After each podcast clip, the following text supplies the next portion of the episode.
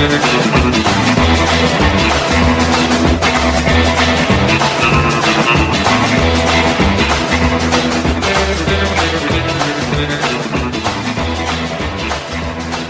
righty, hello again, everyone, and welcome to it. It is the Derek Hunter podcast for the 6th of September, 2020. Happy Tuesday to you. Like, Tuesdays are like nondescript days. They are actually the days that, uh, you know, books and music are traditionally released. So Tuesdays have that going for them. Anyway, I am Derek Hunter. I am your host. Appreciate you listening, downloading, sharing, telling a friend. I know there's something going on with iTunes. Uh, they are off for the holidays, so hopefully we can get that resolved soon, today, tomorrow, whenever. There are plenty of other apps. It seems to be working everywhere else. Shows up everywhere else, so check that out elsewhere. And we'll get iTunes fixed as quickly as humanly possible. So if you subscribe, it should start showing up. Hopefully, hopefully soon. I don't know. I don't claim to understand what the hell is going on. They, I love how they're like everything's working. Now let's change something. Let's tweak this a little bit to make it work better. And what happens is it all goes to hell. Like, okay, that's not really making it work better. But all right. Anyway, um, and they go, well, now everybody has to just adjust, and then we'll make it work better. Whenever, no, you just make it work. I think these tech companies are filled with a whole bunch of people who are desperate to justify their jobs. And so they go, yeah, everybody seems to like what's going on. But if we screw with it, that'll change things a little bit, annoy everybody, loses some customers, but then eventually people will get used to it. So then we can change it again. Anyway, I don't claim to understand. I do understand that if you go to patreon.com slash Derek Hunter podcast or derekhunter.locals.com, you can enter to win one of the autographed books that are up for grabs this week. It is Greg Gutfeld versus Brad Thor. First editions, both. Collector's editions, probably worth a, a decent amount of money in the open market. But all you've got to do is go to the post there with the pictures of those books and uh, write in the comment section which one you want should your name be drawn. You can write more. You can write clever little things and pleas and cries. And I'm open to bribery, but I'm not open to pleas and cries. I don't have the the emotion to go, oh, they really want this book, don't they? Nah. Unless it goes, oh, they really want this book, don't they? And they're handing me a pile of money. Then I can be, I can, I can't be bought. I can be rented. That's the difference. Anyway, go and check that out and support the program. That's where you get the weekend F and review and all sorts of other things. Appreciate your patronage. Now let's get on with the program. There is a lot going on in the world, even though it's been a holiday weekend, and we shall cover as much of it as humanly possible and allowed by law.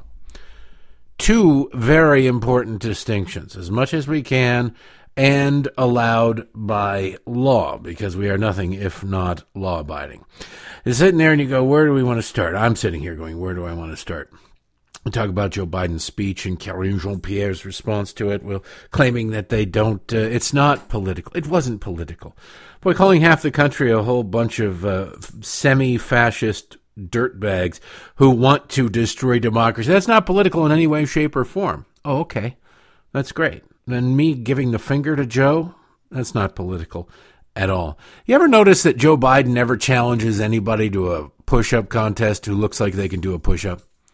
You ever notice that Joe Biden talks about, oh, I want to take Donald Trump behind the gymnasium and, uh, yeah, I'll beat him up back there. Never anybody who's challenged him on the campaign trail who uh, would be more than happy to go behind the gymnasium with Joe Biden. they'd see Hunter behind the gym shooting up or whatever, but it might be the first time that uh, Joe had a chance to parent, paid attention to his kids, but he probably wouldn't have. But uh, yeah, Joe is one of those guys who is big and bad and talks tough until confronted. Until confronted. It's really easy when you've got a crew of people to hold you back, and everybody's seen these in the movies and some of us have experienced these things in real life where they go, hey, uh, yeah, I'll kick your ass. I did. Hold me back. And then they you grab your friend or it's, say, grab the guy and they're like, ah, they're like an animal for a second. Hold me back. I want to see somebody not hold anybody back. Because Joe's very good at it. Oh, if it weren't for all the Secret Service around here, I'd challenge you right now to a Marquess of Queensberry boxing match. Okay. Well, you know, the Secret Service will obey you, Joe. You could easily just order them that uh, provided everybody stays on the up and up and there's no kicking or biting or pulling of hair, even by you, Joe. And I know you don't want your hair pulled because those plugs didn't didn't put themselves in for free. Um, as long as everybody obeys the rules, let's let's do it. Let's go for it. And he never never goes down that road. They don't ever, people like him don't ever want to go down that road. The tougher somebody talks, the weaker they usually are. Especially when they're surrounded by armed security. You know, it's weird. Every, I'm a hero. I can kick anybody's butt. Well, you, you can when you got five guys who have guns and are like built like a, a brick uh, feces house who uh, their whole job is to make sure nobody gets within a country mile of you who wants to do you harm. It's really easy to be super tough under those circumstances. And it's really easy to demonize the rest of the country, but you can tell that when confronted, when confronted, Joe Biden immediately crumbles like a house of cards. He crumbles like a house of cards. He said on uh, Thursday of last week that the MAGA Republicans are a threat to democracy. That's a quote. It wasn't even, I'm not even paraphrasing. You don't have to paraphrase him. You just flat out say what the president said. And there it is. So then on Friday evening when he was, or afternoon, when he was asked by Peter Doocy, and how sad is it there are, I don't know, 50, 100 various different reporters and news organizations uh, with uh, multiple reporters that rotate in and out of the White House press corps. They're there every single day. They all have the same opportunity to ask Karine Jean Pierre, who's super historic, Joe Biden when he's out there. They could ask him any question they want. And 99% of them ask them the same questions the same questions. Whereas there's one guy, Peter Doocy, who goes, wait a second, you just, how about we ask a different question? How about we say, hey, you, you know, Novak Djokovic can't fly over here from Europe to play in the U.S. Open because he's not gotten the shot, yet any illegal alien from anywhere around the world, they're not just potentially and probably carrying COVID, but they're carrying other things too measles, mumps, polio, God knows what else, across the southern border. They're welcomed with open arms. And why is it that you guys get upset that these unvaccinated for just about anything human beings marching across the southern border in an invasion, in an illegal invasion? That uh, you, you'd say, oh, that's so inhumane that they're being put on buses and then shipped to Washington Chicago, New York. It's inhumane.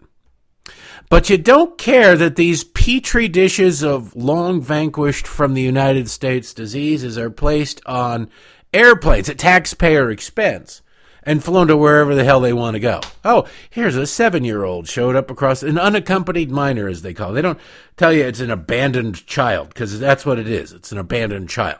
Oh, in his underpants, he's got uh, $4 and an address in Tacoma, Washington, and a phone number of, of relatives there. Oh, okay. Uh, well, we'll just ship them up to Tacoma. That'll solve the. We'll call the family and we'll tell them what flight they're on, and they'll meet them. Now, for my money, if you, first of all, if you sent your kid, if you pay to send your kid on a 2,000 mile march, you should lose custody of your child forever and ever and ever. I don't really care the circumstances under which it was undertaken. But you got that. 2,000 mile march. They meet him at the southern border, and you don't give a damn enough to get your ass down to the southern border and meet them? You can't do that?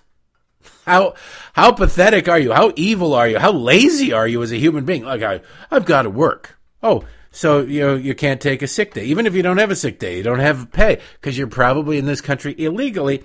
How about you just care enough to take a day off work and uh, go down and meet your kid at the border in the game of uh, human smuggling, sex trafficking, Red Rover that you entered that kid into?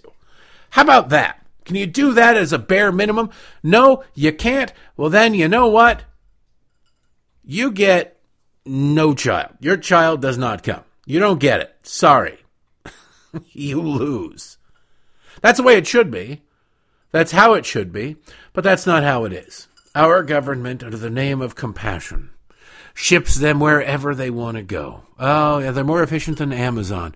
The Biden administration will spare no expense because it costs them directly nothing. It's our tax money to ship these sweet, sweet, nourishing illegal aliens anywhere they want to go. They are our betters. They're not like those evil MAGA Republicans who are out there uh, talking about their rights and so on and so forth. What a bunch of jerks talking about their rights.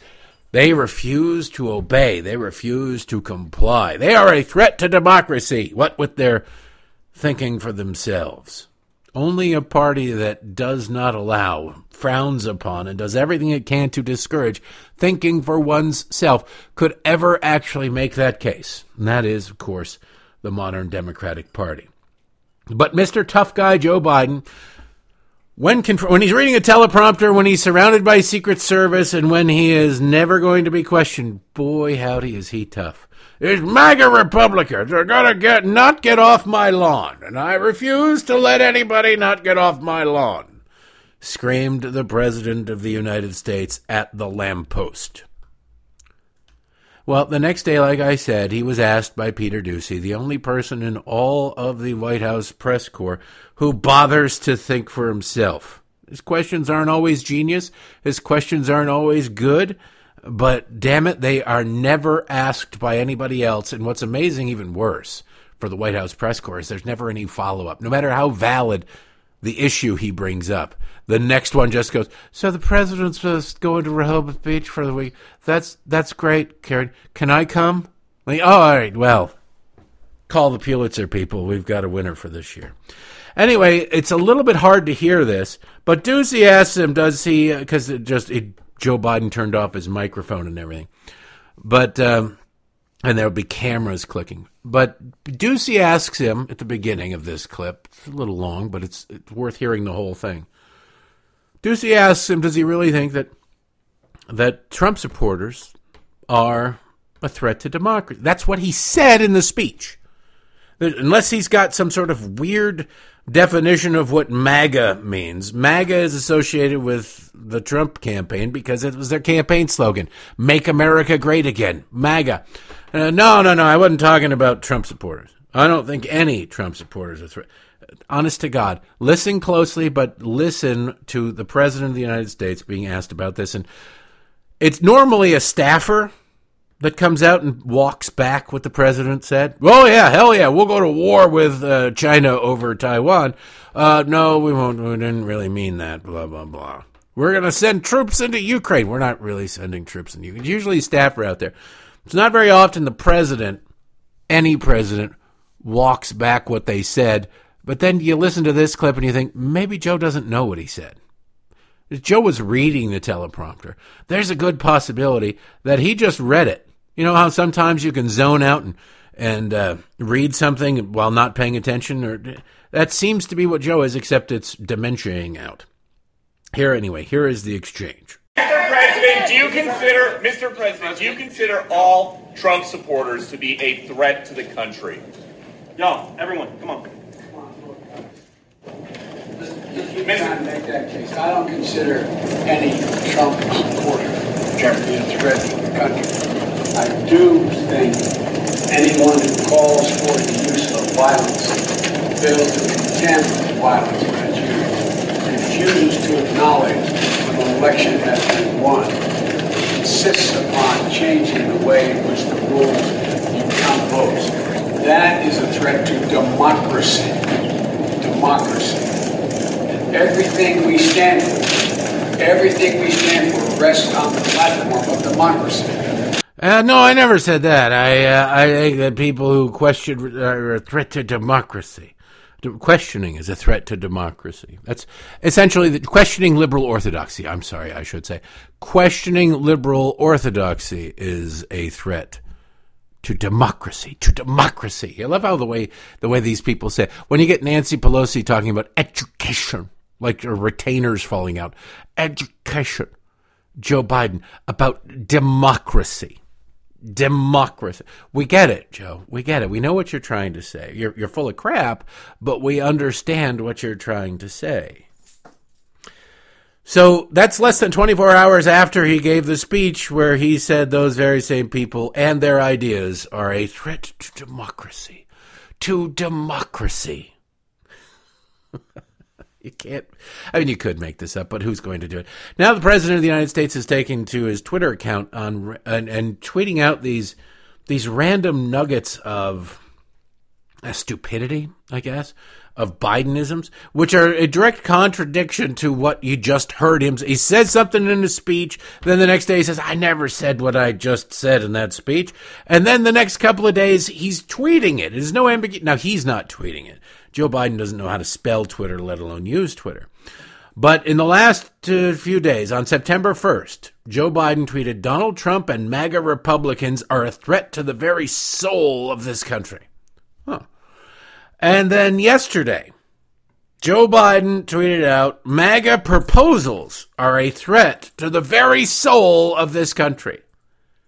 Well, what is it? Is it both? There's a lot of threats to the soul of this country. What is the soul of this country, Joe? You've never actually worked in this country. You've never existed in a in this country in a way that a normal human being, that a normal American has. You've always been on the government teat, if you will. Maybe you're not the best. Ar- your your son's a crackhead. Your daughter has her own problems and has accused you of molesting her in the shower when she was younger. Maybe you're not the best arbiter of what is the good and the soul of this country, unless you talk to Tara Reade about the time you allegedly tried to rape her in the halls of the U.S. Capitol when nobody else was around. Are you really the arbiter of what is the soul of the country? I don't. I don't think so. But those damn Trump and MAGA Republicans, and what the hell is a MAGA proposal? The threat to the very soul of this country. What would be that proposal, Joe? Would it be securing the southern border? Is that a threat to the very soul of this country? Hmm? Is it? I don't know. What it seems to me like he's, first of all, he's belching out fortune cookies one tweet at a time, or his staff is. But what they would like more than anything is for some MAGA Republican to be attacked and respond violently. They really just want they're they're playing chicken. They want to get somebody on the right to react to the constant attacks that aren't physical. But they're also counting on the left to not get physical, to not go crazy. Well, if the left is sitting here, you know, there's another James Hodgkinson out there listening to this garbage. Which will come first, the violence or the response to the violence? The Democrats want the response to the attacks. They don't want their goon squad to attack, but they need them riled up. I, I believe the President of the United States, the White House, the Democrats in general would like nothing more, nothing more than to see some MAGA Republican lash out physically, get violent somewhere against some tolerant left wing. Of course, there's no such thing as a tolerant left winger. But the Biden speech, the Biden reaction, everything about the Biden administration is seemingly trying to provoke some kind of a response. Now, I've gotten some emails uh, some of them are rather conspiratorial. Some of them have, uh, you know, they're not conspiratorial. They don't necessarily ascribe to these things, but they think they see the possibility. And you'd almost be a damn fool if you didn't at least entertain the possibility that maybe Democrats are trying to provoke a a Reichstag burning moment. Things don't look very good for Democrats right now in the uh, fall. That can change. They're looking better for Democrats if you just go by the polls. You can't go, the polls are showing Republicans are going to wipe up in the fall and it's great. Yes, yes, yes, the red wave is coming. And then when polls start to change, you can't go, well, you can't really trust polls. Well, then why were you jumping for joy like a month ago about the polls? All right. You don't get to have it both ways. There is a concerted effort by the left wing and the media, but I repeat myself, the Democratic establishment, to lie and change the subject and distract from, you know, high gas prices, inflation, whatever. It won't work on a lot of people, but it doesn't have to work on a lot of people. It just has to work on some people, enough people. That's all that matters. So don't underestimate the ability of the media to move it. They, they, there was a time back in the uh, you know up until the internet age, probably even a little bit later, where media bias could, should they w- throw their entire weight behind one candidate, one cause, one party, whatever, where they probably could have influenced uh, 10 percentage points in the vote, which makes Reagan's victories in 1980 and 1984 all the more amazing. But they could have had that kind of influence. Now they can't. But I believe they're still good for eh, two to three points, percentage points to this point which in a nation closely divided and a, a, nation where a lot of people aren't motivated to go and vote can make all the difference in the world. You're not going to flip California, they couldn't flip Texas, whatever, but they could flip a national election, they could flip certain districts and what have you through the art of manipulation. It's very easy to manipulate people. So, when you don't have to flip 10% of the population, thanks to the indoctrination nation that we've created through the public education system, pop culture, and all of that, and you really only need to flip one or two percentage points, don't underestimate their ability to do that. That's why it's so important that people vote no matter what coming up in November. It's not, nothing is a foregone conclusion. Nothing is a foregone conclusion. I was it was opening weekend for college football this weekend, and somebody put it out on Twitter. I assume they're an Ohio State fan. Somebody put out on Twitter the uh, final moments of God. I think it was it was somewhere in the '90s or the early 2000s. I can't remember when the University of Michigan lost their opening game to Appalachian State by like two points. At the end of the game, University of the Wolverines were going for a field goal that would have won the game. The field goal was blocked. Appalachian State went absolutely crazy. The Michigan fans in the big house were shocked and never spike the football on the five yard line. Nothing is a foregone conclusion unless and until. On paper, Republicans should be doing great. Okay? But we don't live on paper. On paper, the University of Michigan Wolverines should have destroyed this Div 2 or 3 college that they, they gave a pity game to. But they lost to them because you don't live on paper. So as you watch this situation unfold, know that the Democrats will do absolutely anything and everything they can to advantage themselves. And if that means starting a fight, if that means stirring up violence, so be it we watched the media cover and simultaneously ignore left wing violence for a solid year in 2020.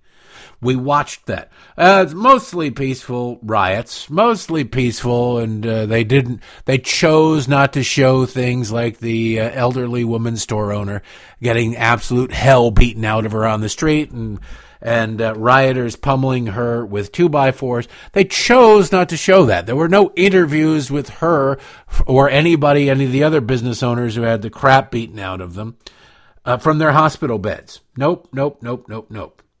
Some some guy pulls a knife on his girlfriend, threatens to kill her, violating a restraining order, pulls a knife on police, and he gets shot. And they cover that nonstop, and they neglect to point out the fact that he had a knife. You know, that's that's ju- they interview that guy. At Good Morning America went to his hotel room or hotel, his hospital room. He's paralyzed. It's a horrible tragedy. Like, yeah, well, that's why you probably don't go at a cop with a knife, right? You don't go at a cop with any kind of a weapon. That's why you shouldn't do it. You could end up paralyzed like that. The president of the United States deifies you. Joe Biden deifies these goons. The left deifies these goons.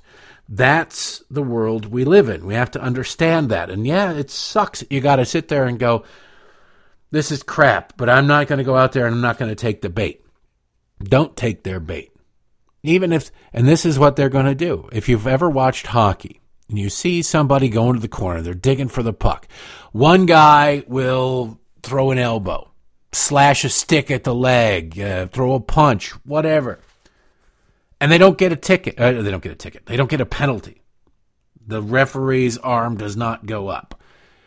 But the guy who's getting slashed, the guy who's getting cross checked in the, the lower back, the guy who takes the elbow to the nose or whatever, when he throws a punch back, that's when the arm goes up. Now, maybe they both get the call at that point, but more often than not, it is the retaliation that gets the the uh, the penalty either because the ref is terrible at their job or they didn't notice the first punch, but they noticed the punch back. That's the way the media would be if if somebody were to strike back at these leftists. These leftists will destroy more businesses between now and November. They will attack more people.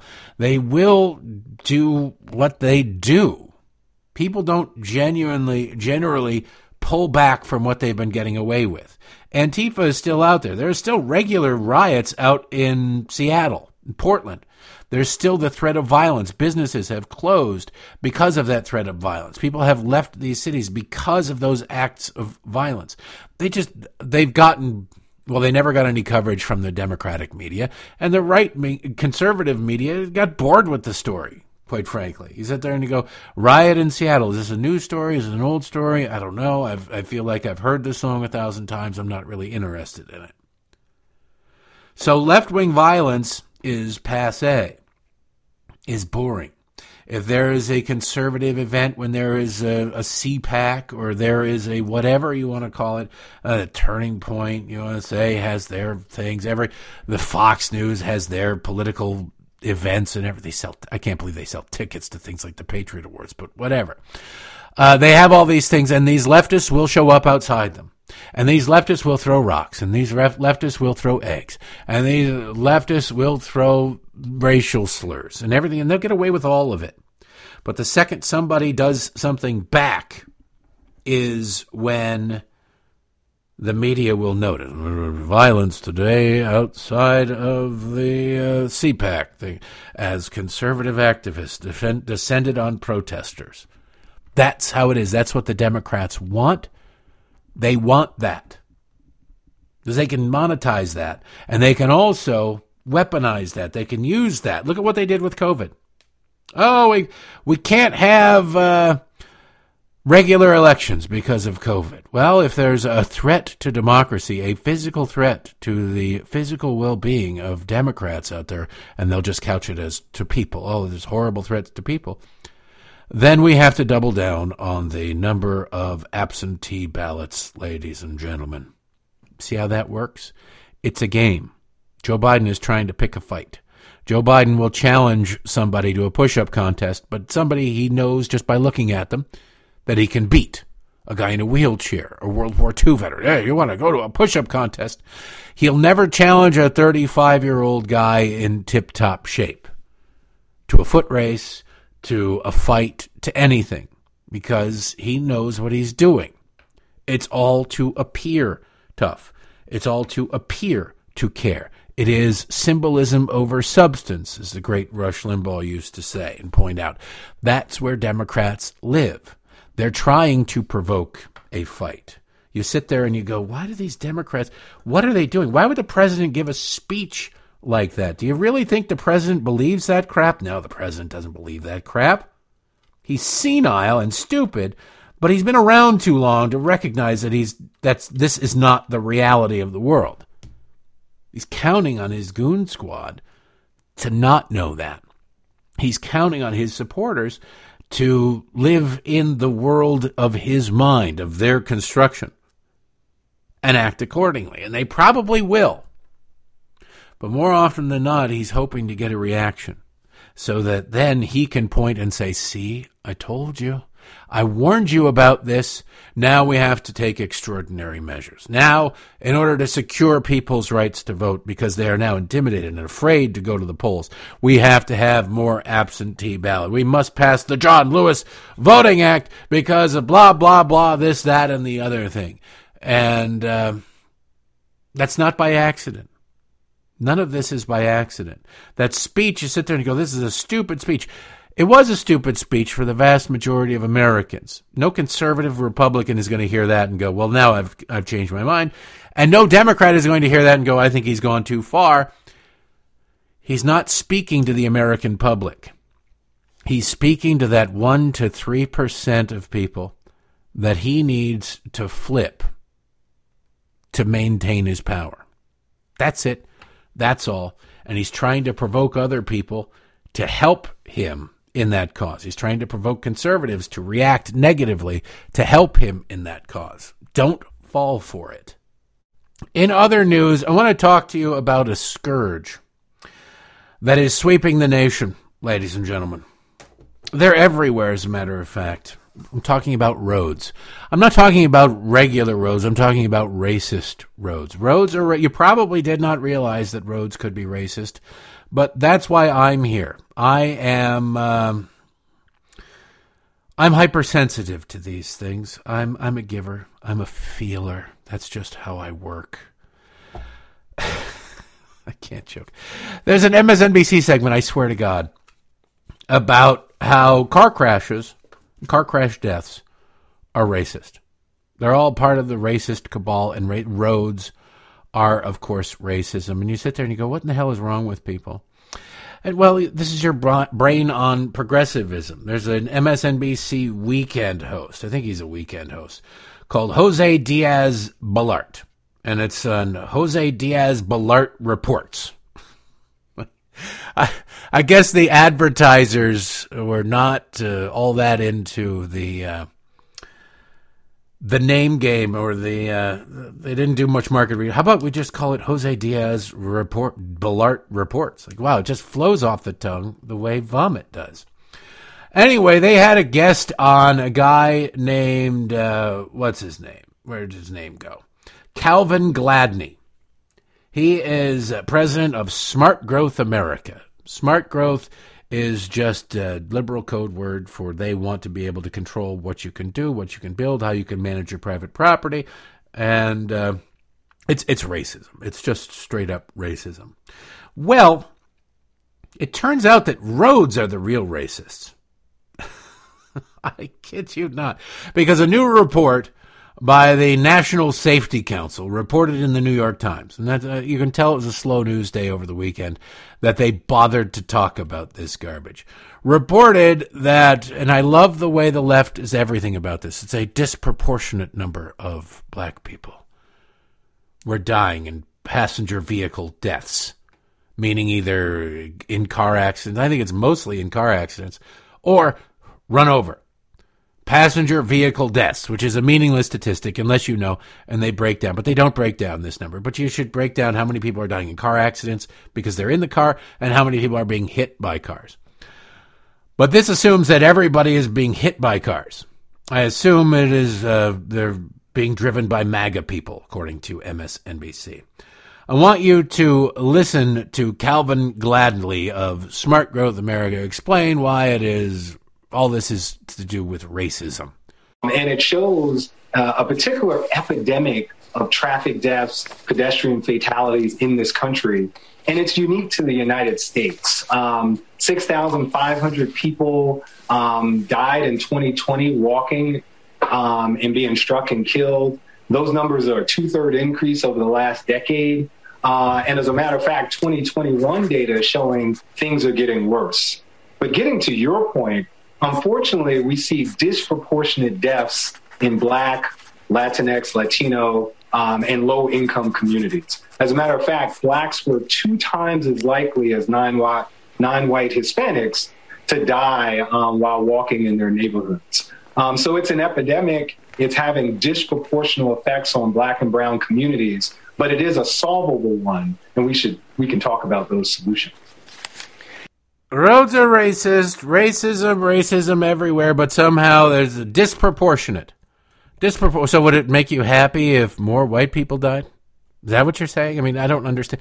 Of non-white Hispanics, twice as many as non-white Hispanics. Wait, so then you're are you upset that black and brown people aren't dying at the same like black people are dying but brown people aren't? Like what is the point here? And you the statistic, the chart that they put up on the the street on the, the screen here says uh, rates of U.S. passenger vehicle deaths 2019. Blacks 8.21 per 100,000. Latino or Latinx. I don't know why. You can tell a lot about this guest that he uses the term Latinx that nobody uses, no real people to use. So is uh, 6.81 per 100,000. Good old evil Whitey, right? 6.33 per 100,000. God, Whitey's just the worst. How, Whitey obviously set up these roads to be racist, to kill black and brown people and protect white people, right? I mean, they're not doing a super bang up job to protect white people versus Hispanic people, but that's beside the point. And then there's a, a fourth chart graph a bar up there on there that nobody throughout this entire segment addresses. And you'll notice it's kind of glaring uh, in a second. But the, the fourth line is Asian. Now, black 8.21 per 100,000, Latino 8. Point, uh, 6.81, white 6.33, Asians 1.42. So not not getting hit by cars at any higher rate or hurt in car accidents are Asian people. Which, if the roads are racist and there's racism behind this, seems a little bit weird. Unless there's Asian people planning the roads going, we're going to kill them all, right? Maybe there's something else at play. Maybe there's something else at play. Maybe it's attitudes, whatever. But listen to uh, Jose Diaz Balart give these statistics that I just gave you, uh, just about blacks and whites. That's it. He skips the Hispanics and he ignores completely Asians who are not getting killed per 100,000 really at all. Yeah, I mean, look, when we look at that graphic, I mean, when you look at just the, the disproportionate number of African Americans that, that, die, I mean, 8.21 per 100,000 compared to whites at 6.33. I mean, uh, uh, uh, how can this be helped? How can we, how can we help fight this? How can we help fight this? Like, like there are cars roaming the streets by themselves. If you don't lock your car in your garage at night, your car may be out roaming the streets trying to run over black people. He skips Latinos who are doing significantly better than uh, than blacks as well. He just skips. He he's Latino, so right. Says, well, forget it. Uh, let's just ignore that. It's inconvenient. Like everything else that left does, it, well, if it's inconvenient, it might as well not happen. It doesn't matter how true it is. It doesn't matter how real it is. It doesn't matter whatever. Does, they don't care. Like, ah, screw it. Let's skip the Latinos. It's, it's blacks against whites in liberal mindset. So that's it. Somehow there has to be a massive conspiracy theory because there's almost two fewer white people per 100,000 white people being killed in car accidents and pedestrian accidents than black people. It has to be racist. Of course, this idiot guest is more than happy to play along. But uh, Jose Diaz Balart doesn't care that there's, you know, 1.6 or 7 fewer Hispanics killed than black people. Doesn't, doesn't care about that. And that there is, like, I don't know, seven fewer Asians compared to everybody else. They just ignore all of that and make it black against white because that's the liberal narrative. That's where the left wing lives. And then Calvin Gladney comes back with more. Yeah, it's it's tough, and some of it goes back to history. And I know, uh, as uh, a person from Fort Lauderdale, as I understand, maybe living in Miami now, um, part of this has to do with the history of where we put highways in our country. Um, the interstate highway system essentially was built out through black and brown neighborhoods around the country in the 50s and 60s. And these kind of race based, if not racist decisions, often put high speed, wide roads through black and brown communities. High speed, wide freeways. He's talking about freeways. You have to make a concerted effort to walk across the freeway. You have to. They are barriers. A lot of them in urban areas are elevated or recessed so as to differentiate them because they go under or over the surface streets. And you have to choose to not go uh, across the bridge to cross the freeway and decide to hop a couple of barriers and go, if, if this is in fact the case. But this is insane and wildly stupid. Roads are racist. Oh, they decided to put them through black and brown. No, they decided to have freeways going in and around cities and around suburbs and everything like that. And black people lived in cities. They go through white suburbs too. I swear to God, I've taken them to white suburbs. But that doesn't help the liberal narrative, so they just pretend it doesn't. They just pretend that this is racist. A road is racist. That people walk across freeways is somehow racist. When it's really just stupid. It doesn't matter what color you are. So roads are racist. Everything is racist. Oh my goodness, there are not enough white people going in. Everybody's ignoring the fact that Asian. What are Asians doing? How is it that Asians, if roads are racist, how is it that Asians are escaping it? And especially, like, I'd get it if it were, roads would be racist if it were black people dying at a high rate, Latinos dying at a high rate, Asians dying at a high rate. Meanwhile, Whitey is not dying at a high rate. I'd get it. Well, that does seem a little bit weird and racist. But maybe it's not racism if Asians are the lowest in the uh, number of people dying per 100,000 by a lot. By a lot. Like five per 100,000 over white people, seven per 100,000 over black people. Maybe there's something else at play. Can't entertain that idea. Will not entertain that idea. Calvin Gladney will not entertain that idea. And Jose Diaz Balart doesn't even acknowledge any of this stuff. And so part of what we can do, there's probably two things that we need to do that are counterintuitive, but really are the answer, and it's shown in our report. The first is to focus on street design. Right now, our streets are designed for speed, the speed of the car traveling, but not the safety of anybody not in the car. Hmm. Um, whether you're a pedestrian, whether you're a biker, or you're just mama bear rolling a stroller. streets, your freeways. Your, he started off complaining about freeways. All right, roads are streets are designed for for driving. Streets are designed for cars. That's why they exist. They're not designed for protest, for morons to go out there and glue themselves to or anything like that. They are designed for cars because that's where they go. Sidewalks are designed for people. Crosswalks are designed for people. When it comes to freeways, there is no design for people. You're not supposed to be taking a, na- a nice little stroll. And oh, well, what if you want to get to the other side? What if you're uh, the chicken trying to cross the road? Well, that's why God created crosswalks. That's why God created pedestrian bridges. That's why God created regular bridges. But that's all racist because there aren't enough of them, apparently. Apparently, black people, according to this guy and uh, the host, they couldn't possibly be expected to walk to the next major intersection to cross a, a freeway. They've got to hop down over the freeway and then hop over the Jersey Wall, run to the middle of the thing, then jump over that, and then get up and it's and do it with a baby stroller or something. Apparently, I don't know what planet these people live on, but there comes a certain point where the person playing in traffic becomes responsible for what they're doing. Does it not? Does it not? Like if you're out there rolling around in traffic, all those uh, didn't happen very often, miraculously. But it did happen on occasion where the BLM Antifa mob would take to the freeways. And on there, I think it was in Seattle. There was some some footage of these idiots out there on a freeway at a blind curve at night with no very little straight lights and people were filming them because they knew it was going to happen. Everybody knew it was going to happen. They're out there playing red rover trying to black the whole freeway. Somebody comes zipping around the corner. They don't have time to stop because there's these morons standing in the freeway where they're not supposed to be. You don't expect to see you would you'd be surprised if you're driving down the freeway and suddenly there's a a uh, 40 foot tall maple tree in the middle of the freeway growing through. Whoa, what the hell is it? You'd be taken aback by it because it's not supposed to be there. Just like you'd be taken aback and probably ill prepared for a line of leftist morons trying to block all lanes of traffic.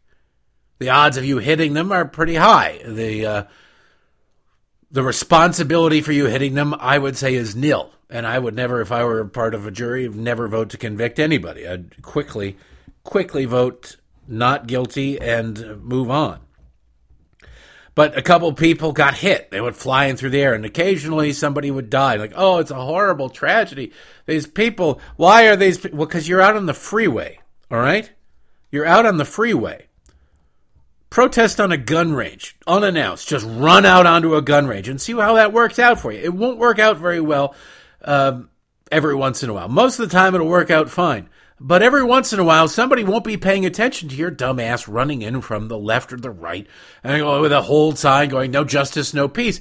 And they're going to shoot you. Not shoot you on purpose, but they're shooting down the range and you're going to run across their path and get shot.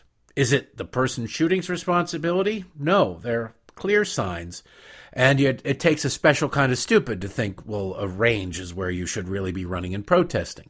That same kind of special kind of stupid is when morons go out onto freeways in the dark and play Red Rover with cars. You're going to lose every single time. It's not racist, it's stupid. go to the crosswalk. The easiest way to avoid getting hit by a train is not to play on the train tracks. That one is foolproof. The easiest way not to get hit by a car is to not walk in the streets, to wait until you're at a crosswalk, wait for the lights, or if you're trying to cross a freeway, go to a bridge or go to an overpass or something. There are ways around this. If you get hit, it is because you have decided somewhere nine times, 99 times out of 100. Every once in a while, somebody will jump the curb. All right. That one I absolve everybody of responsibility for. But otherwise, short of jumping the curb, you were where the cars are. The cars are in the road. You didn't look or whatever, or maybe the person was speeding, but you can see them coming. Don't play around in the road, and your odds of being hit by a car drop significantly. Drop to almost zero. Doesn't matter what your skin color is. Calvin Gladney then decides to wrap it up this way. And in black and brown communities, what you see, which also has racist um, um, history to it, is a lack of pedestrian infrastructure. So you don't see sidewalks, crosswalks. Um, I hate to date myself, but it's almost like that old Atari game Frogger, where you see folks running across fast streets. Um, so there's a challenge, in particularly in black and brown communities in urban areas and in rural areas, because of the street design and the culture of not really caring that there's been this disproportionate effect in doing anything. Uh, it's just racism, especially there are no si- no sidewalks in black neighborhoods. I don't. Uh, I don't know that I've ever been to a black neighborhood that didn't have. I've never been to a poor neighborhood that didn't have sidewalks. Where I have been, we at one point rented a house in Chevy Chase, Maryland, which is very, very hoity toity. We rented a tiny house in Chevy Chase, Maryland. And it was very hoity toity. Big people tearing, we lived in the original, the model home for the neighborhood. And they tore down all the other houses that were built on that model because, and then they built giant McMansions on those lots. So we lived in, in an overgrown small house uh, lot and they, they hadn't torn it down and built a McMansion, but everywhere else was McMansions. It was all left wingers, all wealthy liberals, and not a sidewalk to be found. I hated living there because there was no sidewalk to be found. You take the kid, we just had one kid at the time, take kid for a walk. You had to like, I'd put her on my, my shoulders and be walking on the grass, on people's grasses, and then you'd go around cars because they had bushes growing out there. It was a pain in the butt. It was not a poor black neighborhood. I don't. I imagine all these white liberals, these rich white liberals, would have actually passed a brick through their colon, if you catch my drift, had a black family moved into the neighborhood. We didn't live there all that long, but boy howdy, the leftists hated us because they once they found out what I did, that was it. It was over.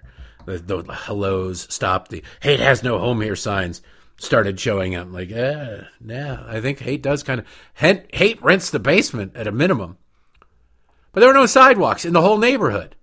So if you went for a walk, if you drove around there, you did see families pushing strollers down the street. You're like, this is this sucks. You people have money. Why don't you put sidewalks in? And they just had no interest in it.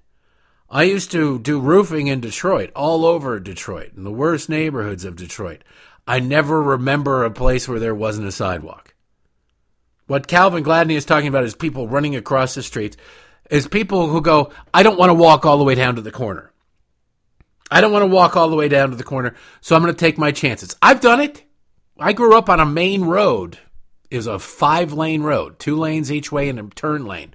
That was the uh, street I grew up on. It, uh, you know, you, you go, I don't want to go to, to the, you wouldn't go down to the corner at the mile, at eight mile where the light was, but you could either three houses off the corner. It was impossible to not cross at the corner. But there have been plenty of times where I'm just like, well, to hell with it. I want to go across this road, this divided highway, Grand River or whatever. And I'm going to run across it, get to the island, and then run across the other side. It happens. Is it racism that made me do it? No. We didn't get hit because we knew hey, wait for the cars to clear. And if that means you got to kind of stand there for a while, so what? Every once in a while, somebody come and stop and slow down traffic and they'll let you pass. Now they make it law you got to stop and slow down and let these people pass. In the crosswalks, you still get idiots who go in the uh, middle of the block. Is that racism that's causing them to do that? No.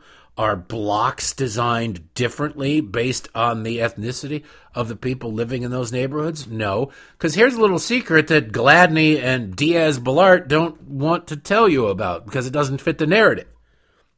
The roads are a lot older than the families living in the houses. The roads have been around forever. If they're somehow racist, then the odds of those roads having been built in a neighborhood that has been gentrified or degentrified or whoever the left wants to decide it, the odds, the roads have been around a lot longer than that.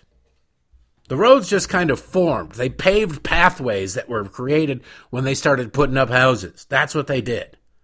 It had nothing to do with evil Whitey sitting there maniacally twisting their Rollie finger style microphone going, Wah. Ah, ah, ah. think of this. We'll put this road here and all the black and brown people that will be hit by cars. It'll be glorious. That's not how the world works. It's how the liberal mind works. They see something, and instead of saying, hey, maybe we should tell people not to cross in the middle of a block if people are being hit, or not try to run across a freeway if people are being hit trying to cross a freeway, instead of that, they have to find racism in it. Why? Because you can monetize racism. You can uh, create a whole political movement out of victimization. You can have a lot of control over people through these nefarious means. And that's exactly what's happening here.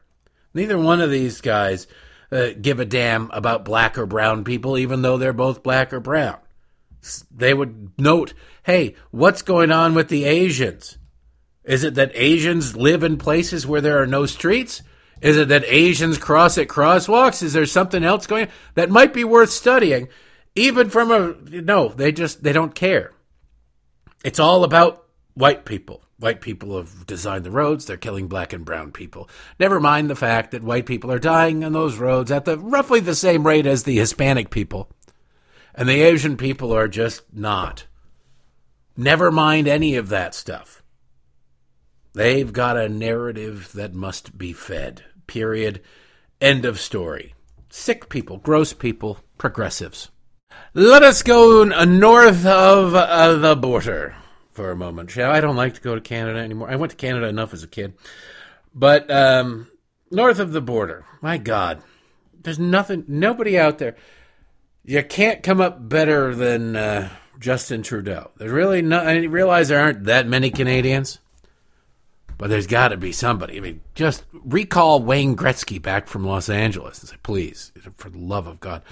Uh, we need you. Your country needs you. Okay, just uh, I know you've lived in America a long time, but please, for the love of God, come back and be prime minister for a while, just so we don't have to suffer through this fool. But then Wayne Gretzky has been playing professional hockey since he's like 15 years old, so probably not the most uh, thoroughly educated person in the world. So maybe that's not the best route. Anyway, I want you to listen to Justin Trudeau because not necessarily because of what Justin Trudeau does, and certainly not because you care deeply about what goes on in Canada. Think of this as a crystal ball peek into the future. So we've got uh, Grandpa Badfinger, senile Adolf Joe Biden over there in the White House. He will be giving a speech like this or statements like this sooner rather than later, especially as the election gets closer and Democrats try, try to scare the hell out of people saying, oh, we got to vote by mail, vote by mail, vote by mail because COVID, COVID, COVID. Be like an old monster truck rally. Sunday, Sunday, Sunday. COVID, COVID, COVID. So Joe Biden will say something like this. It it might be better phrased than Justin Trudeau. You'd like to think that a, a team of speechwriters for the President of the United States would be able to come up with something better than an off the cuff airhead up in, Calif- in uh, Canada can come up with, but you never know. You never know. But the sentiments will be the same. And keep in mind, this is, we've got uh, double vaxxed, double boosted, uh, we've got treatments for COVID, and we've got. Uh, like Paxlovid seems to be effective for older people. Monoclonal antibodies, which weirdly are unavailable in Michigan, they're not completely unavailable. They, uh, according to the guy I talked to from the uh, Munson Health System, which seems to own every hospital in north north of Lansing in, in Michigan. Uh, they said they have just a couple of doses in the entire system. It's very explicit. They give Paxlovid. They don't like to use monoclonal antibodies. They say it doesn't work. It's contrary to the anecdotal evidence that I had, but hell, it worked for my dad for Paxlovid. So I don't know. I just it was weird because you hear other people. I know lots of people who were like feeling absolutely like they got run over by a truck, who then go get monoclonal antibodies and they feel great. Like the next day, they they're back on the mend. So that's anecdotal. That's not science. But then there's all sorts of questions about Paxlovid too, so that are anecdotal. We shall. I just you have to trust your doctors a little bit, but don't trust your politicians. Here is Canadian Prime Minister Justin Trudeau, which, by the way, the vaccine he talks about coming out to fight Omicron has not gone through human trials yet. But they're they're just gonna. It's the one I talked about last week, where they're just gonna they're just gonna push through anyway because, eh, what could go wrong? I think one of the most important things to remember is COVID's not done with us yet. We might want to be done with it, but it's still around. And yes, we have a lot more tools, a lot more understanding, a lot more knowledge on how to keep ourselves and our loved ones safe that have allowed us to get back to regular life in a lot of ways for a whole bunch of people. But we also know that as winter comes and as people get pushed back indoors, there is a real risk of another serious wave of COVID. One of the best things we can do to prevent that wave, prevent the pressure on our healthcare systems, prevent provinces from having to take decisions around restrictions and mandates, is to ensure that everyone is up to date in their vaccinations.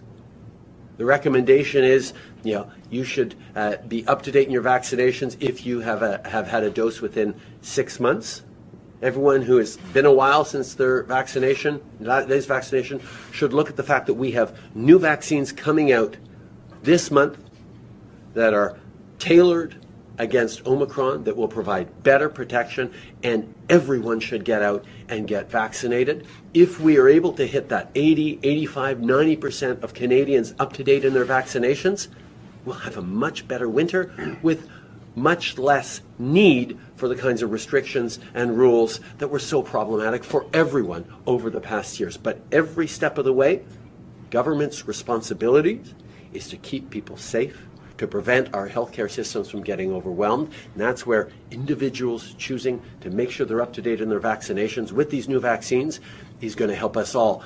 In this country, no, I can't speak for Canada, but in this country, government's purpose is to protect the rights of the American citizens, even from government. Not to keep people safe. People are supposed to keep themselves safe. People are responsible for keeping themselves safe, should they so choose. If you want to, I don't know, live a life like Hunter Biden, that's on you too. Not the role of government to keep you safe here in this country, but you can hear all the little weaselly words. We should be doing this, and it will lead to, and we don't want to have all the restrictions. Hmm. You want to have some, don't you?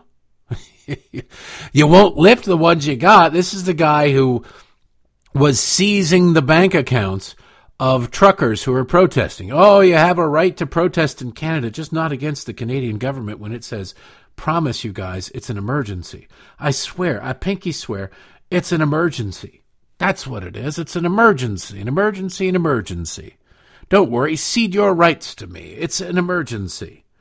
And he's trying to go back to the well with the this winter we're going to see more cases and we got to make sure that we don't see the hospitals being overwhelmed. So get your shots and be prepared. Now, Canada has a high rate of vaccinations. In fact, most countries have a pretty high rate of vaccinations, and communities have higher. It's not a vaccination; it's just that's the common terminology.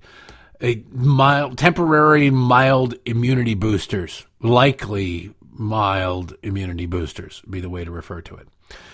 There are a lot of places where the uptake is rather high, and yet there's still spread. There's community spread. There's spread within hospitals, spread within nursing homes, spread everywhere. It does not seem to have. Now, maybe the mortality rate has decreased. Maybe that's because of the shots. Who knows? It could be because the uh, the virus has mutated to something significantly more contagious, but significantly less fatal. We don't know. Like I told you, when I had it, the doctor said this strain seems to be centered in the nose and the sinuses rather than the lungs, which is good. That's what you want. You, you, can blow your nose, you can clear your throat, but you can still breathe, right? As clogged as your nose is, you can still breathe through your mouth.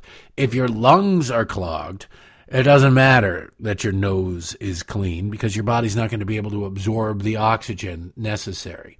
So, just to illustrate, to get back to the data as we have it, as best we have it, since it's a seven day rolling average. As you see, these Western governments in the United States, Canada, they don't they don't care enough to order the absolute data collection that they used to have with everyday totals. They don't want that because it makes them look bad. So instead, we have the seven day rolling average. Last year, the seven day rolling average number of new cases was 161,004 for September 4th, 2021. This year, it's 84,770, a significant drop of about 50%. It's good.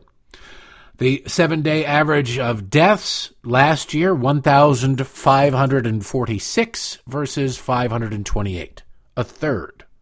Half and a third. Things are going in the right direction. Sorry, Justin. Lastly, today, I want to uh, just talk about the, when we talked about the disconnect up in Canada. Now let's talk about the disconnect over in Europe. Europe right now, particularly Germany, is in really rough shape. They're really in rough shape. They are. Um, they're looking at a situation where a lot of people are not going to be able to heat their homes this winter. They're cutting down trees. They're making so-called biomass. Biomass, which is chopping up trees into uh, wood chips to burn to heat their homes. So they, they don't have the gas, they don't have the electricity. Germany has unilaterally disarmed itself, so to speak, when it comes to energy, and they did so at a time when uh, they really shouldn't have because Vladimir Putin invaded Ukraine, and now they've imposed a whole bunch of sanctions. Now, the people over in Germany, much like a lot of the people here in this country, go, I don't. I don't really care about Ukraine. All right? I, what does Ukraine have to do with For some reason, Ukraine is the most important country on the face of the earth. I wonder who's getting rich off of this. Somebody's getting rich off of this. Whether it's Ukrainian oligarchs, I get it because you know Hunter Biden has a lot of connections over there. It wouldn't surprise me if a bunch of that money that we've spent over there, because we spent tens of billions of dollars, was ending up in some shell corporation offshore run by Hunter and his uncle Joe or his dad Joe and his uncle Jim, and they're just uh, just waiting Biden their time to be able to get that money. Give you my word as a Biden. Whatever the case, somebody's getting rich off this. In Germany, in Germany, it's not very popular because they're seeing doubling, tripling, quadrupling of their energy costs with winter, this is in summer, with winter coming, it's only going to get worse. So they're not happy. But the government of Germany doesn't give a damn. They don't care what the people of Germany want. Remember, these are all the people, all these leftists, all these progressives. Oh, it's a, we're a representative democracy, democracy, democracy, democracy. And any time it goes against what they want, they ignore the will of the people. They just overrun it. They used to sue. Now they're less into suing. They just simply ignore it. Will of the people. Oh, we've got, uh, we'll just forgive student loan debt.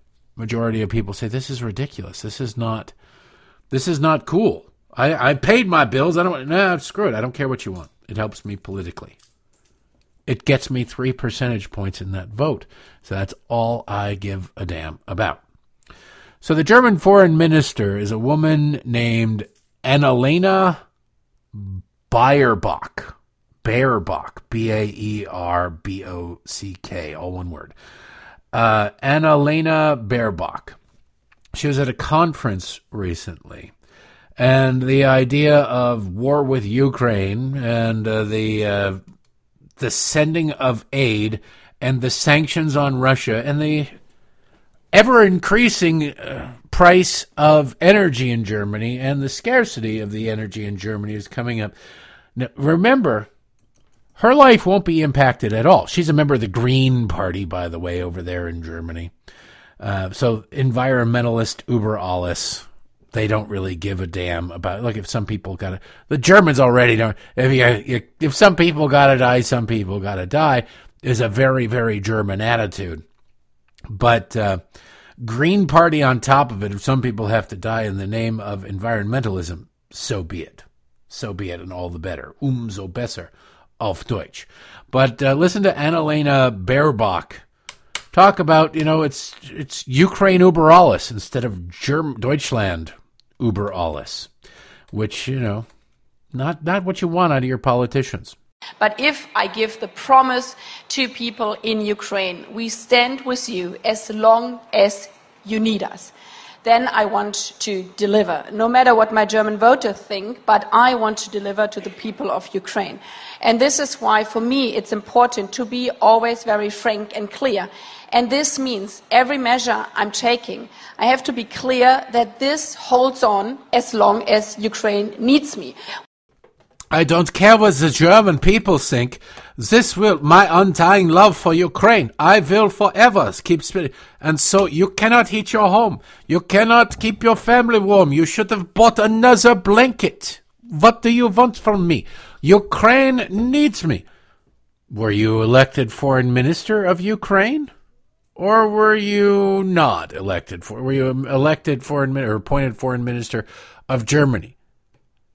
Now, think about this. Think about the Biden administration. Do you really believe that the Biden administration puts what's best or in the best interest or what Americans want over what Ukrainians want? Have you gotten that? Since they're calling for another bunch of billion dollars, billions of dollars, tens of billions of dollars, we need more aid for Ukraine. What happened to the other ones? All right, we've sent, Ukraine has been sent almost the equivalent of our military budget in aid. We have they have more ammunition than we do. We don't have enough ammunition.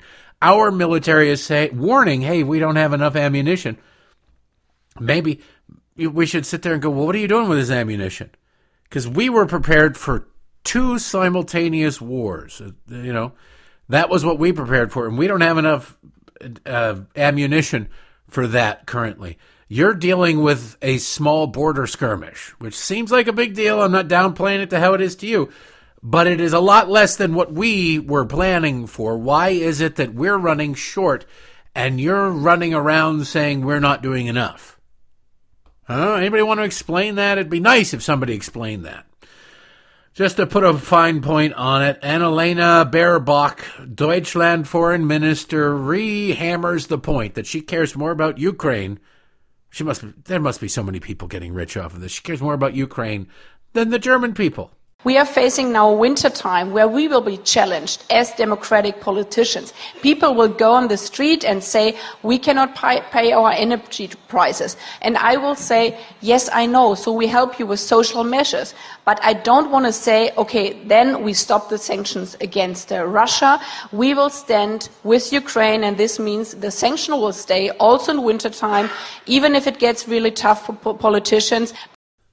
We will stay no matter what, they say. No matter what. We will bury our German people in the name of saving Ukraine. Ukraine über alles. Enough with the Deutschland. Ukraine über alles. What the hell is going on over there Ukraine? What makes Ukraine so damn special? That so many of these Western countries are willing to go and blow. Well, maybe it's because Ukraine is so wildly corrupt and has been forever that all of them have their little greedy tentacles in there, and they're going now. Now we're getting even richer. This is we just need to keep this going for a while longer. Population control through death, and uh, they get rich in the process. It's got to be something. We're out of time for today. I appreciate the use of your ears. Thanks for listening. We'll be back to do it again tomorrow.